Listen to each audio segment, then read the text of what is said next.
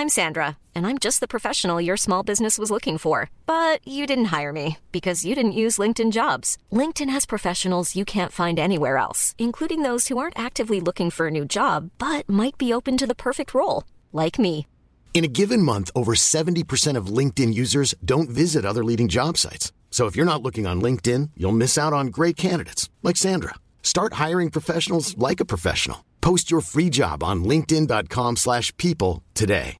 Hi, I'm Daniel, founder of Pretty Litter. Cats and cat owners deserve better than any old-fashioned litter. That's why I teamed up with scientists and veterinarians to create Pretty Litter. Its innovative crystal formula has superior odor control and weighs up to 80% less than clay litter. Pretty Litter even monitors health by changing colors to help detect early signs of potential illness. It's the world's smartest kitty litter. Go to prettylitter.com and use code ACAST for 20% off your first order and a free cat toy. Terms and conditions apply. See site for details. Many of us have those stubborn pounds that seem impossible to lose, no matter how good we eat or how hard we work out. My solution is PlushCare. PlushCare is a leading telehealth provider with doctors who are there for you day and night to partner with you in your weight loss journey. They can prescribe FDA-approved weight loss medications like Wegovy and Zepbound for those who qualify. Plus, they accept most insurance plans. To get started, visit plushcare.com slash weight loss. That's plushcare.com slash weight loss.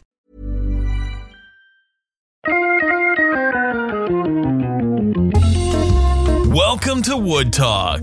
Now, here are three guys who, if combined, would make one hell of a woodworker Mark, Shannon, and Matt. All right, it is show number 534, and on today's show, we're talking about why you should never write in to criticize this show, workbench or hand tools first, jointing wood, bandsaw breaks, and when to seal logs. why is it written that way? Just see what you would read it as. When to seal logs? All right, well, before we get to all that good stuff, we want to let you know that Wood Talk is brought to you by Rockler. Rockler has been helping customers create with confidence for over 65 years. Rockler is giving away a $250 gift card to one lucky Wood Talk listener. Enter for your chance to win before October 31st at rockler.com slash Wood Talk. That's pretty exciting. Yeah, I like that. It is. You know what? You know what? If, Tell me. If you want to help support this show, this thing we do, you can do so. You absolutely can. You Mm-hmm. can go to patreon.com slash woodtalk and sign up to become a patron of the show. And this time we're thanking, we got six people here to thank. Yeah, that's, baby. that's more than last time. Significantly more. Mm-hmm. Infinitely more than last time. That's right. Anything anything greater than zero would be more. Thank you, Joseph Joseph Welsh, Andrew Rosenbaum, Nobby Hudson, Mark Wood, Jason Cremit, Cr- Cremit, I don't know, Mm-hmm. something. Kevin Fletcher. All right. Thank you, Kevin, Jason, Mark, Nobby, Andrew, Joseph. Are you I'll putting these through? Does Joseph want us to read out his address since he included it? Should we just, no. if you guys want to thank Joseph, here's his address. Write him directly. At, Go on by, say hi, let him know Wood Talk Guy sent you. Yeah, I- I probably shouldn't. Forget that. Don't write him. Just drive by. Yeah. Well, hey, stop love by. that. People love doing that here. That's uh, something I'm getting used to. You just stop by and say hello. It's fun. Maybe it's a Midwest thing. I Howdy, don't neighbor. Eh, maybe not. All right. Well, you know, this is going to be a Q and O, a Q and O show. It's a Q and A, Q and O. different Val Q and A show today, uh, just because. And we got a whole bunch of questions. You guys are great at uh, keeping us filled with questions, and we have our. We just kind of take the pick of the litter, pick the ones we like the most, and put them in here and try to answer them for you guys. Uh, so I guess I can get us started right away here. We got a. Uh, this is sort of a statement from Scott, and he says, "Wood Talk?" Question mark. Which episode is about wood talk? Every show seems to devolve into content creation topics or behind the scenes business topics. I get that you all have these topics in common, but come on, let's talk about wood. All right. You know what I'm going to say, right? Okay. Just let a little buildup happen here. Something happened. for it. Something happened a few years ago, right? We're we're like we hit our 500th show. We were uh, at the point where we thought it wasn't a. It just really wasn't fitting into our schedules that well. It was hard to justify taking this time to do this show, and we decided to retire it. That that left us out of commission for a year. And after that period of time, we just heard constantly from people about how much they enjoyed the show. And as a fellow podcast listener of other podcasts, I know how these shows can kind of just integrate into a lifestyle uh, or a work schedule or something. And when it goes away, you really miss it. And that message like hit us loud and clear. And we gave it a lot of thought and tried to try to really devise a way that we could bring the show back on a more steady basis. And it was one of the one of the things was the partnership with Rockler uh, that really made that help us, you know, kind of get to a mental state where we could justify this sort of time. So ever since that point, there has been a mental shift. In the past, criticism about the content of the show would be something we would discuss. We would take that very seriously because you know we want to make sure you guys like what we do here. But one of the things we kind of went around the, the horn and talked about was we want to do the show that we want to do. And although Rockler is a great sponsor, we need to make sure we actually want to do this show uh, because money only gets you so far. The, the desire to do the show is the thing that makes this show good. And one of the things that helps us do that is just doing the show we want to do. That's what you're hearing today. And I'm going to say this and not to be mean, Scott, but if you don't like it, you do not have to listen. This is the show we're doing. We enjoy doing it. If you make it something we don't enjoy doing, there will be no show. I mean, Sorry. Capiche? can't get more clear than that. Okay, so that's where we stand on this. And this is why it's been a great pleasure of mine to open the inbox and rarely, if ever, see an email like this that's criticizing our topics. We've been here, well, we were first. 2006, I think, is when the show started. we are today on episode 534. Uh, be honest, we just don't need the criticism right now. And if you don't like the show, you are not hurting our feelings. You don't have to listen. There actually are quite a few really good podcasts out there, but good luck finding one that doesn't talk a little bit about content creation because it's content creation that brings this to your ears. Uh, and I think you are exaggerating. We do talk probably on average more than all of those shows, uh, specifically about woodworking and deep woodworking topics. And I think we provide a good all around entertaining and informative product. I don't think I Did you left a- know that podcasting is content creation? Dang, I had no idea. It's crazy. It's like it's pretty deep. So, so the questions we answer on every show are they not woodworking questions? No, I mean once in a while, not. once in a while, we do devolve into content creation topics, and we know That's know. usually what's on the bench, though. Uh, it, I think I the just, dining room I just want to say maybe. I'm I'm just I'm just so proud of the dad that Mark has become because that was the ultimate dad rant right there. That was a that was a don't make me come back there and turn around this car Oh. That was that was the thing of beauty. Uh, that's when the Well done, sir. That's when I look I over the glasses, over the bridge of my nose, and I go, Mateo, come here. I mean, I remember when you were a proud dink, and now Yeah. look at you. You're you're a seasoned father. That's just wow. Well, I'm What glad it's good. transition. I'm glad it's useful for something. uh, so that that's where we stand on on critiques and criticism, and uh, I think There'll be no more show. Sorry. just, I'm also full of barbecue this- right now, which puts me in a certain mindset of uh, I'll turn this podcast like around. invincibility, I guess, uh, from barbecue sauce. It's really good. Is that how that works? Yeah, I think so. All right, so that inspires this next question. Uh, it's actually in the form of a voicemail. Hello, Mark, Shannon, and Matt. Um, I'm a long time listener, big fan of your work. Uh, I'm a full time um, production furniture maker right now, and uh, I've got a background in the theater, uh, theatrical carpentry, and um, prop making in particular. I had a question. Um, I know you touch basically on, on woodworking questions typically, but this one's actually on the content creation side. Uh, I know you've touched on it a good bit here and there throughout the podcasts but I really wanted to to revisit and just ask uh, a very open ended question about what kind of advice you would give someone looking to get into content creation. I've been uh, dabbling here and there, but I really want to uh, give it a good go right now. And so, just give us an idea of what um, what you would do differently and maybe start with what you did and what you do differently, getting into content creation, uh, maybe not full time, but heavily if you started right now. I uh, look forward to hearing from you. And also, the accent was just for attention because I know that if you do an accent, you'll get on the podcast. Ah! Oh, he got us. Oh, what a jerk, Anthony. Yeah, theatrical car- carpentry sounds like like some kind of like you put on some kind of like carpentry show. it's not actually building anything.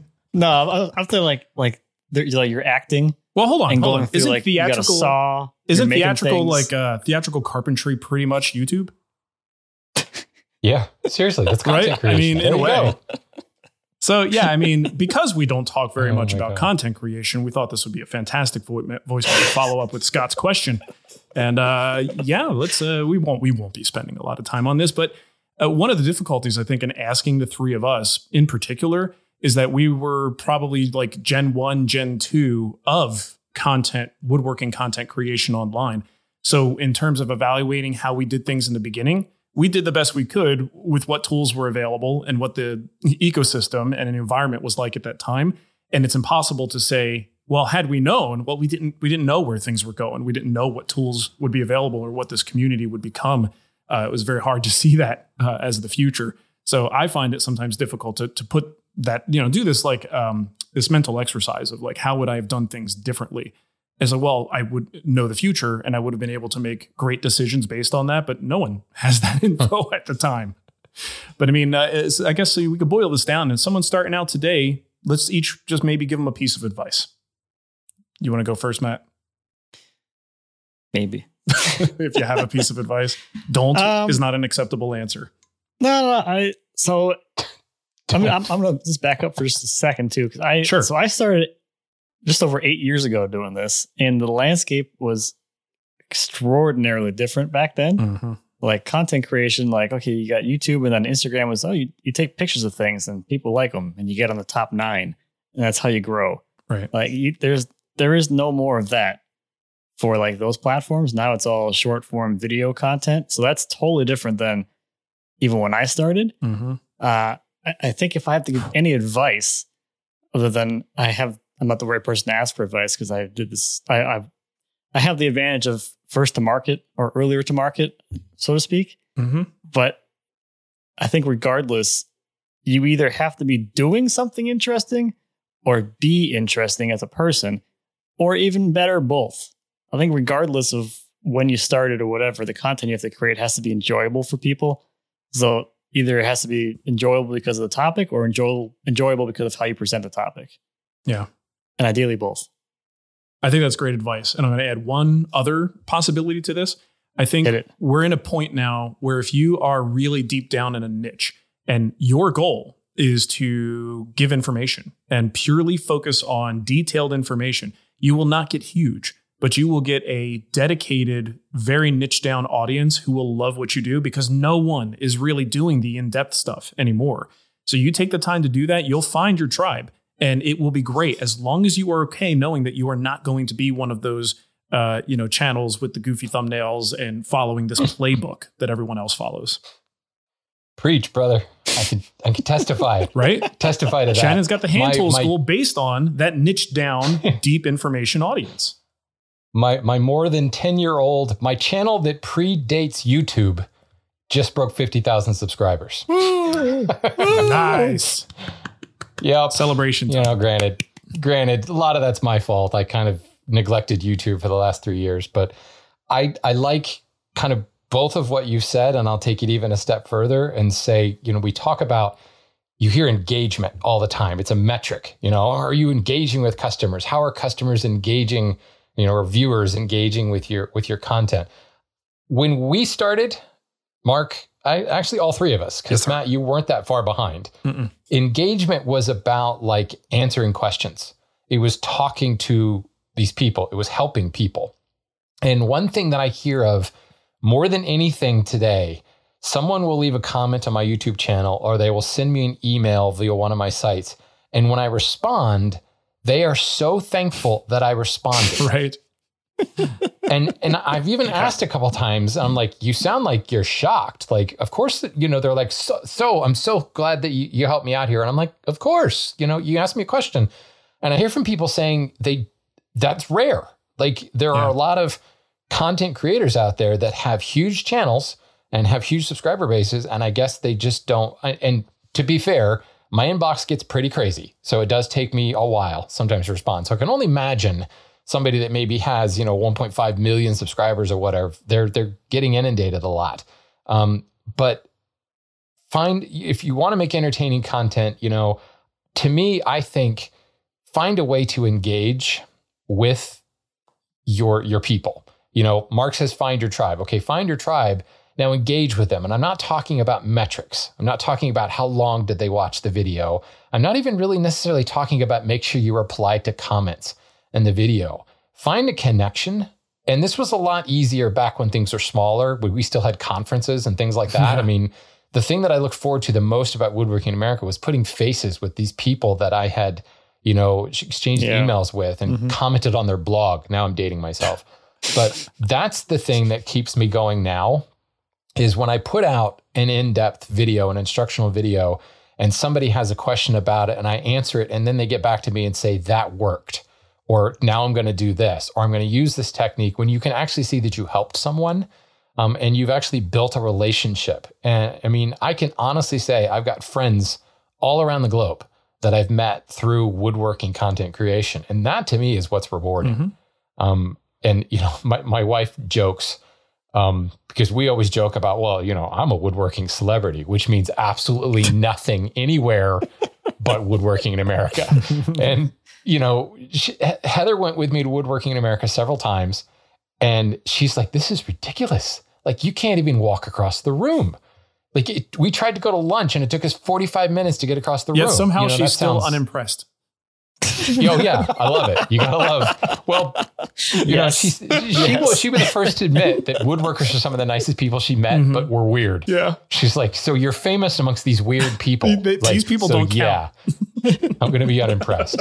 But it's just one of those things where these were people that like you, they'll they'll come up to you or they'll send you an email and say, you know, you really helped me with this, or you know, they they listen to this show, they consume the things that we produce, and they get to know you as a person Yeah. um, and and that becomes part of your brand. Sorry to go market speak on you there, but that's that to me is what makes it interesting, and that's what keeps it engaging. And it's not just about creating the content anymore; it's about understanding the audience. And if you understand the audience and the people that you want to help, to me, the content creation part just kind of falls into place because you know what you want to create at that point. Yeah. I think that's the, I actually think the uh, niching down, focusing on information, that's the easier thing because I think you can, you could write that down. You can get it all together. It's not, you don't have to be super creative about it. I think when you want to be entertaining and you want to appeal to that larger general audience, that's when things get tricky because you, you have to know how, how people like want to be entertained and the formats that they want you to use and the things they want you to show. And that's, that's a, a lot harder path to navigate too.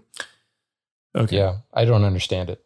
It's hard. Some of us just can't translate. I mean, I it's a constant struggle for me. I know that for sure. Um, I'm glad we didn't spend much time on that. So Shannon, you want to get the uh, you want to get the first Yeah. question here? Good. You're welcome, Scott. Um, so uh, And Anthony. this is from Justin. Um, no, no, I'm I'm thanking Scott who didn't want us to talk about content creation. I'm, I'm thanking Anthony for the setup for this. Both of them. Oh, nice. They work Well together. done. Well done. Flawlessly. Yeah. Well, um, thank you to Justin for this next question.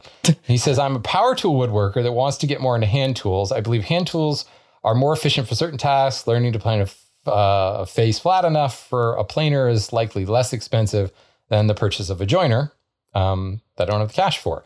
However, I do not have a workbench conducive to hand tools. It's essentially a two door cabinet and set of drawers on casters with a top made of two layers of three quarter inch ply. Um, I have a Moxon vise that I can clamp onto, but the casters lift the entire bench too much and it rocks when I'm planing. I've considered adding a plane stop to one end for hand tools. I have a low angle jack, some cheap, a, a cheap Stanley block plane, some Harbor Freight chisels, and my current plan is to build the hybrid workbench split top Roubo Yeah, baby. TM from the Wood Whisperer Guild Nice.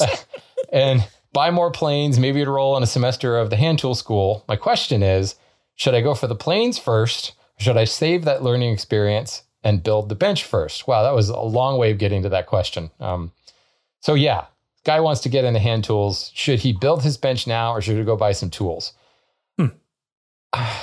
I'm of the school that you you should buy tools with an asterisk. Don't go crazy. Based on what he's already said, um, you know, he says he's got a, a, a low angle jack plane, a block plane, a set of chisels. Other than a couple of saws, I don't really see that you're missing much to get started in hand tools. Unless they're really crappy planes, I'm also an advocate of buying like a nice plane to start with so you kind of know how it should work. Um, but I started without a workbench. Um, I built my workbench um, after the fact. I've built another workbench since then with with no workbench. It's very possible to build a workbench without a workbench. Um, I built a workbench with very minimal tools, um, but you may not like it. Like you may decide that hand tools aren't the route for you, or you may decide that certain aspects of hand tools, like you know, I enjoy sawing boards by hand. I enjoy milling boards by hand. I'm weird. Believe me, there's a lot more people out there who would much rather cut dovetails or cut tenons with a with a handsaw and they leave the milling to the the power planer or whatever. Um, you know, he's already got a planer. He doesn't have a jointer. I'm a huge proponent of the whole hybrid milling idea where you just knock down the high spots so that it doesn't rock on the planer and run it through. Um, but I, I don't think I don't think you can truly design a workbench until you kind of know what you need. Yeah. And you're not going to know what you need until you spend some time behind the tools. So I, I would say focus on the tools, try to build a couple of projects with your hand tools first, and then let that knowledge inform your design of a workbench. Mhm. Yeah, I'm trying to decide if I want to add something to this. The end. I'm looking at the time. is what I'm TM. looking at. Uh, I, let me just add real quick. I actually maybe, I mean, I could be convinced either way in this argument, but I actually, part of me likes the idea of making a workbench first. And the only reason why is because people like Chris Schwarz have made careers out of making sense of workbenches. And one of the things I gathered from his books Yeah. was that Yeah. there is a sort of uh, what would you call that? What's the word I'm looking for? It's like in its purest form, without bells and whistles, the basic framework and skeleton of a good quality bench that can then be modified to do those specialty things you need it to do. Um, and that's where the whole Roubo, you know, talk comes in. Um, so I do think there is kind of that like prototypical workbench that you could build as a blank slate and then have better experiences when you do add the other tools. I'm not saying that's the best way to go. I'm just saying as a counterpoint that is a viable. No. I and and that's the funny part is I agree with that as well. Yeah. I mean, the, I've always referred to it as the chassis. right. The the chassis of the Roubo and the Nicholson is essentially the same. And you can bolt on vices and do all kinds of different things there. My concern is for this particular case, as as a power tool guy that's kind of going hybrid, he's not using a workbench now in his shop, or what he has is working for him. So to carve out space in the shop, to carve out time, to pay the price of lumber, because bench uses a lot of lumber. Um, if it's not really a route that he's sure about, he could end up regretting the time he took to build that bench and the space that that bench is taking up. So, you know, and, and I could be wrong here. He may be a little bit more informed on hand tools, um, just from what I'm reading. Who knows how much work he's done with hand tools? Uh, I just think it's worth build a box or two, you know, and and and get some feel for how the tools work. And then if you're lucky, use those hand tools as you build your workbench, and you're going to learn a lot about the hand tools then. Yeah. Um, so yeah, Okay. we're in agreement. I don't. Yeah. Okay. Sounds good. Uh, we got a question here from The end. uh, Tall Jake. He says, This is Tall Jake, aka Samurai Soul.tx. I guess that's on uh, Instagram. Your blast from the past coming to you from episode 71 of Wood Talk Online. Was that the Wood Talk Oh, boy. Online days or the Wood Talk Online radio days? Oh. it's also Oh confusing God. to me. So Wow. cringe. yeah, it is. Uh, so okay, so he goes on. He says, "Yes, I just found y'all and have over 400 hours of podcast goodness to catch up on. In case you forgot, here are some things that were going on back then. Y'all were. It's hard for me to read y'all. I don't speak like that, so it doesn't come out of my mouth naturally. It's you know, Jews guys. Um, all right, you were talking about any of the upcoming releases. Oh, okay, so we're talking about the new iPhone, the iPhone 4 at that time. All right. Um, Mark was moving houses and shops. I guess the more things change, the more they stay the same. Shannon was just officially named an additional co host. Matt had recently gotten a new table saw with groundbreaking safeties like a riving knife and the dumpster fire waiting to happen. Somebody had sued uh, a brand other than SawStop and won for, well, them not being SawStop. Uh, speaking and okay, so he goes into a question here. Speaking of new safety equipment, I recently moved as well, and I'm setting up a and expanding my shop and about ready for a bandsaw purchase. How big of a deal is a bandsaw break? I do own a SawStop, and my fingers are important to me.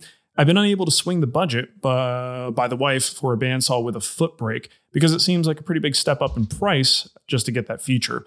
I've used bandsaws without them before, but this will be my first purchase and a needed shop addition. Should I wait until I can afford this feature or buy something I can afford now and get to making more dust? All right, so I've had both with and without the stop feature. Uh, I will say it is it is quite a, a safety bonus in a sense if you remember to use it because there are many many times I will stop the saw and the habit is to simply pick up my pieces and walk away.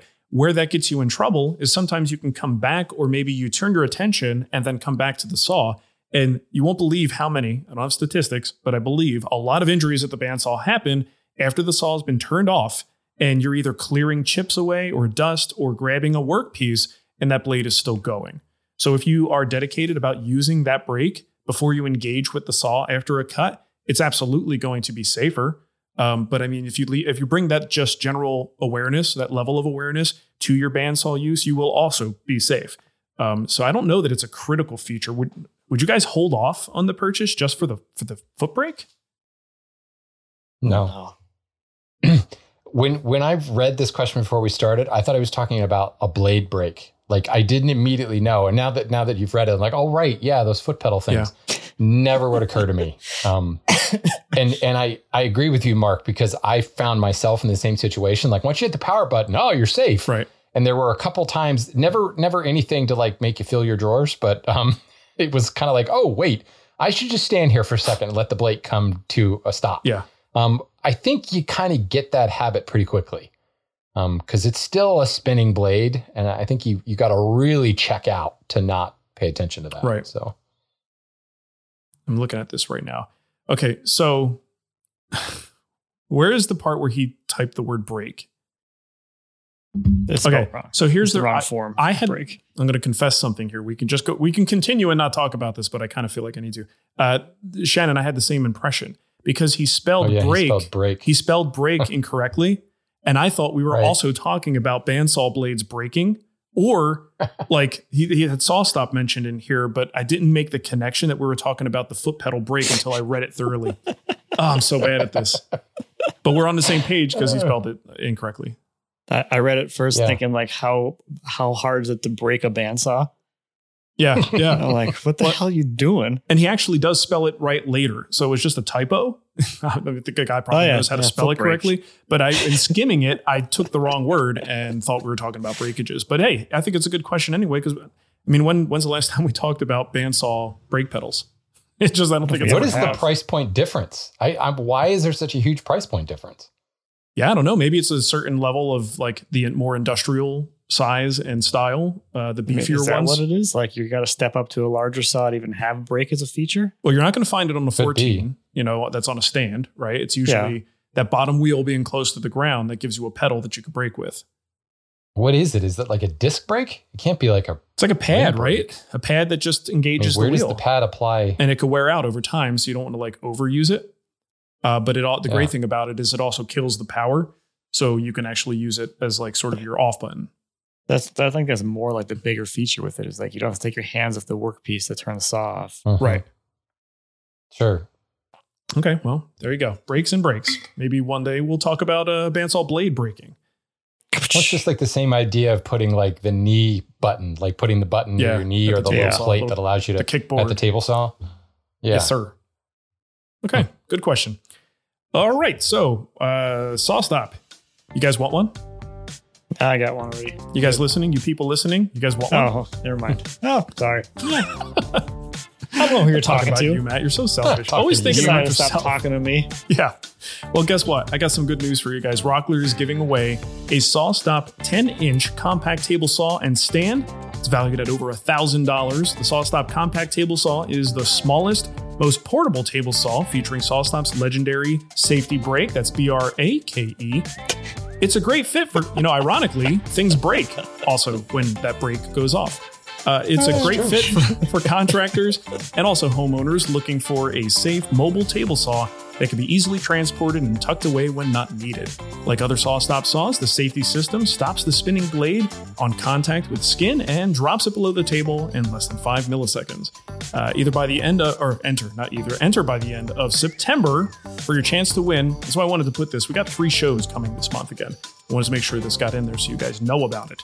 Uh, enter by the end of September for your chance to win via the link that's going to be in our show notes, but I'll tell it to you right now if you want to go check it out. Rockler.com slash win dash sawstop dash CTS.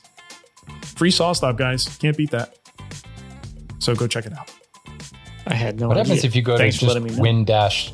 If you go to win dash SawStop, do you get a chance to win enter like a full SawStop, like a cabinet saw? Is that like a super Just keep secret changing entry it. point? Uh, how about win Yeah. dash router dash table? Just want to win everything. All right, Matt, you said something and Peel Shannon, back that URL and have some fun. Shannon cut you off. I didn't hear what you said. I was thanking you for telling me about this because I had no idea. Yep, I don't think you're eligible, but you could try. You never know. I'm not, but Worst they at could least say I know no. about it. If people are asking, "Hey Matt, how come uh, you don't do any giveaways?" and I say all the time, listen to Wood Talk, and Yeah. Mark will let you know Via Rockler. because I have no idea. It's not our giveaway, you but could use another table saw in your pole barn. You need a second saw. I'm thinking of getting a big one for out there for doing like bench tops, like a Mhm. 16 inch table saw or something. Mm, Why not? that sounds good. back. But You know what I thought was I'd have the, more the room? normalization of the ridiculous. What was the That yeah, but I'm is it. actually using it That's for it. something. Lean into it. Yeah. Matt. I am. I'm putting a giant building in my backyard. If that's not That's leaning true. into it, like Right. we'll talk That's about not that. We, we have to talk more about this on the next show because I have to give, I have to give you crap about something. We'll we'll get there. oh no! Oh, goody. I mean, that's no different than any other time. What are you talking about? It's just like any other show. it's like every other show. This is no Yeah, it is. different than usual. That's true. All right, you got a question there, man. Yeah, I know. I'm, I'm getting to it. Why don't you Thank get you it? very much. I'm tired of talking about this stuff. This is my Matt's time now. Salty. Reclaiming my time. It's our time down here. All right, it's a Goonies reference. Oh man. Okay. Are you ready? Are you actually ready now? Mm-hmm. Okay. This one is from Joe. Uh, Joe says, I recently was able to get a hickory log from a storm damaged tree that I want to saw on my bandsaw mill. There was about uh, 18 feet of the trunk left standing that I cut down. Four days later, I went to cut it into two eight foot logs. That math doesn't add up, but we'll get back to that. Big and curve. apply anchor seal. a real big curve. a two foot curve. However, when I cut oh man. However, when I cut it, there was literally water dripping out of the end of the log. I applied the anchor seal anyway. My question is, where do you think the water came from? Sorry. Was it just coming out of the wood or might have soaked up rainwater while still standing? Also, should I have waited a day or two before applying anchor seal? Thanks. Where's this water coming from? Where is this water coming out of trees? Trees are mostly water. like people. So, Ah, oh man. So, for just as a little bit of a refresher, anchor seal is an end grain sealer. It seals up the ends of the logs so that they don't dry out and cause uh, end checking, which is kind of cracking that forms on the end of your logs and this decreases the yield overall. Uh, I have a video about doing this on my channel, and we'll provide a link to that as well. Um, the water is probably just free water that was just in the tree at that time coming out of there. So that's kind of normal. I wouldn't really worry too much about that. I haven't really experienced this much water dripping off a log before until uh, recently, actually. I picked up a walnut log that was struck by lightning and had like a whole bunch of uh, holes in it where it actually collected water Hmm. um, over time in it. And as I was cutting it to length, like there would be water literally pouring out of it. Uh, I just let the water kind of run out. And then I kind of, I think I sealed it later that same day or maybe the following day. Uh, the, the kind of tricky part with this is ideally you want to get that stuff on there as soon as possible so you don't have any drying at all. But you also don't want to dilute the product if there's literally water like actually running out of there. So right. I would just say, you know, you just wait a day. You should be fine. But you already did it. So I would just probably just throw that coat on just to be safe. Mm-hmm. But I think it's, this is pretty normal, normal stuff. Trees got water in them, you know? Shoot, I get uh, cedar two by fours that you have to put on end for a couple of days so they drain out. I think you're supposed to wring them out, I believe. I think so. Put 'em Ah, my wrists just aren't strong enough to twist it like it used to be. It's hard It'll to do. twist itself. we were, don't we worry. were we were doing a, a big railing project. Um, there's a, a pier up in New York City called Little Island that uh, opened shortly, like during COVID, and it's, it's a really really cool design. It's this architectural like series of mushroom looking things that turned into a park that was on the end of a pier. We had to make these um, really beefy handrails out of six by six uh, timbers of Cumaru. And the only way you can get that stuff out of Brazil is, is green. Um, and we had to cut this like really, really deep groove down the middle that would house like the metal railing underneath it. And you plow the groove on the CNC and you could actually see it fill with water. like it was it wasn't like come back six hours later, it was filled with water. Like it was you could just stand there. it was like real time time lapse, basically. It's just filling in with water. You thirsty? Crazy. Put a straw in there and Yeah. have yourself a little cocktail. Mm, Tree juice. Brazilian water. You don't like tree It's- juice? Yeah. Tree juice sounds better. I try it. Yeah. See, I also think that the the issue people tend to think that anchor seal, like I've slapped anchor seal on, so I've solved all my problems. Um, I, I agree with you, Matt. You got to get it on there as soon as possible. But you know that will also, if you've got a lot of free water in there, it's going to trap the free water, and you're probably going to get mold. So you're probably going to end up losing some of the end of the log anyway. Because we have we actually have several questions in the inbox about like I'm getting all this checking. I applied anchor seal. It's like checking's still going to happen. Like depending on how much, if it's in this case, case where there's that much water still in the log, it's probably going to happen. Like the best thing you could probably do is fell the tree and saw it into boards in one day, and then put the anchor seal on. But Yeah. Mm-hmm. that's not going to happen. Probably not. So yeah, just because you're anchor sealed, that doesn't mean that you know it's fixed. Yeah. It's all done. It's no definitely worries. there's definitely like a, a gradient with it too. Like if you put your if you put anchor seal on it and then you set the log in the sun, it's still gonna check. You're still Oh, gonna God, get yeah. that. And like the other thing too is if you read the actual instructions, if you have like a bigger log, you're supposed to apply like multiple coats anyway, as well. Mhm. Hmm. But it's definitely better than doing nothing. But you still have to like it's still a little bit of a game.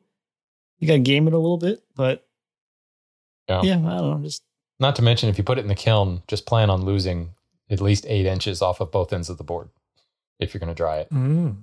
Just the way things are. Okay. All right. Got a Okay. question here from David Thompson.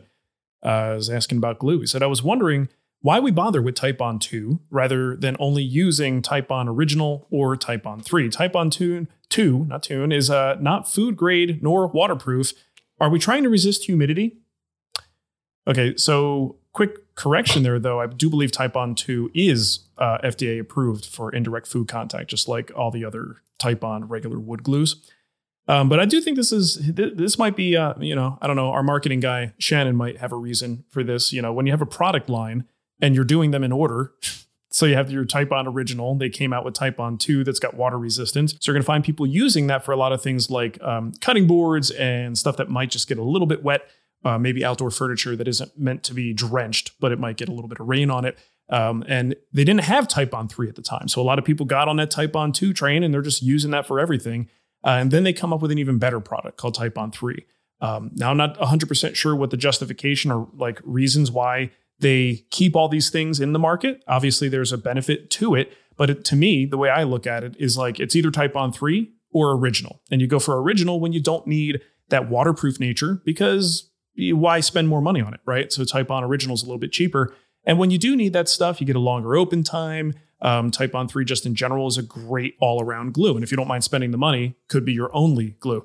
Um, but the, the fact that Titebond 2 is still on the market, I, I don't know for sure what the reason is. Obviously, people are buying it, but it may just be out of habit. This is what I've always used.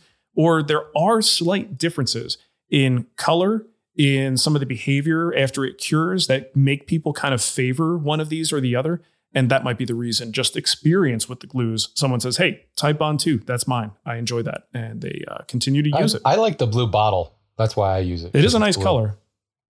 I like the red Yeah. bottle. It's this red. I'm not a fan of the green, The- so I just keep with I it. actually like I the way honestly the, think the green the reason it's still in the market is because people keep buying it. That's why it's still in the Yeah. market. People keep buying it because that's what they've just been using. Because I'm one of them. I just always use Titebond two. right. I know that if I need the waterproof, I got to buy Titebond three. But yeah, I just haven't bothered. Okay, Mm. there you go. All right, well, I think that's going to do it for us today, thankfully, because uh, wow, are these some weird technical issues we're having. Uh, family owned since 1954, Rockler is your go to source for high quality and innovative woodworking tools, finishing supplies, hardware, lumber, and expert advice. Whether you're building a simple bookshelf, a custom desk, or new kitchen cabinets, Rockler has everything you need to make your next project a success. Visit rockler.com and use the code WoodTalk, one word, to receive free shipping on most orders over $49. And remember to head to rockler.com slash woodtalk to enter for your chance to win a $250 gift card. Good stuff. Got to do it, folks. I used it just the other day and got free shipping on my Rockler order. Attaboy. So one one person has used it at least.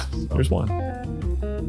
So th- thank you guys. This was kind of a Q&A show. Thank you for sending in the questions. We got plenty more in the inbox. We will get to them sometime in the next 5 years or so, we promise. But if you guys are as excited as I am that the technical di- difficulties on today's show were not caused by me, then uh, let me know. I'm so glad to know Something to that it wasn't my fault this time and, you know, someone else's fault. So, yeah, let us know how you feel about that. But send those questions into woodtalkshow.com or hit us up on Instagram at woodtalkshow, or you can even send us a voicemail using your phone thingy. The iPhone 4 works. Yep. The voice memos are good. No, I bet you. Um, you can email those to woodtalkshow at gmail.com. Yeah. God. I think I have an iPhone 3 in a drawer somewhere.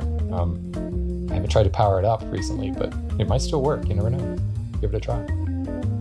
That's all. Thanks. Goodbye. See you. Bye. So you guys this time cut out on me, and I couldn't hear anything. Just the last couple of minutes. Uh, did you guys end the show? I don't Yeah. know what's going on here. It's over. Okay, it's over. Great. Welcome back. Oh God.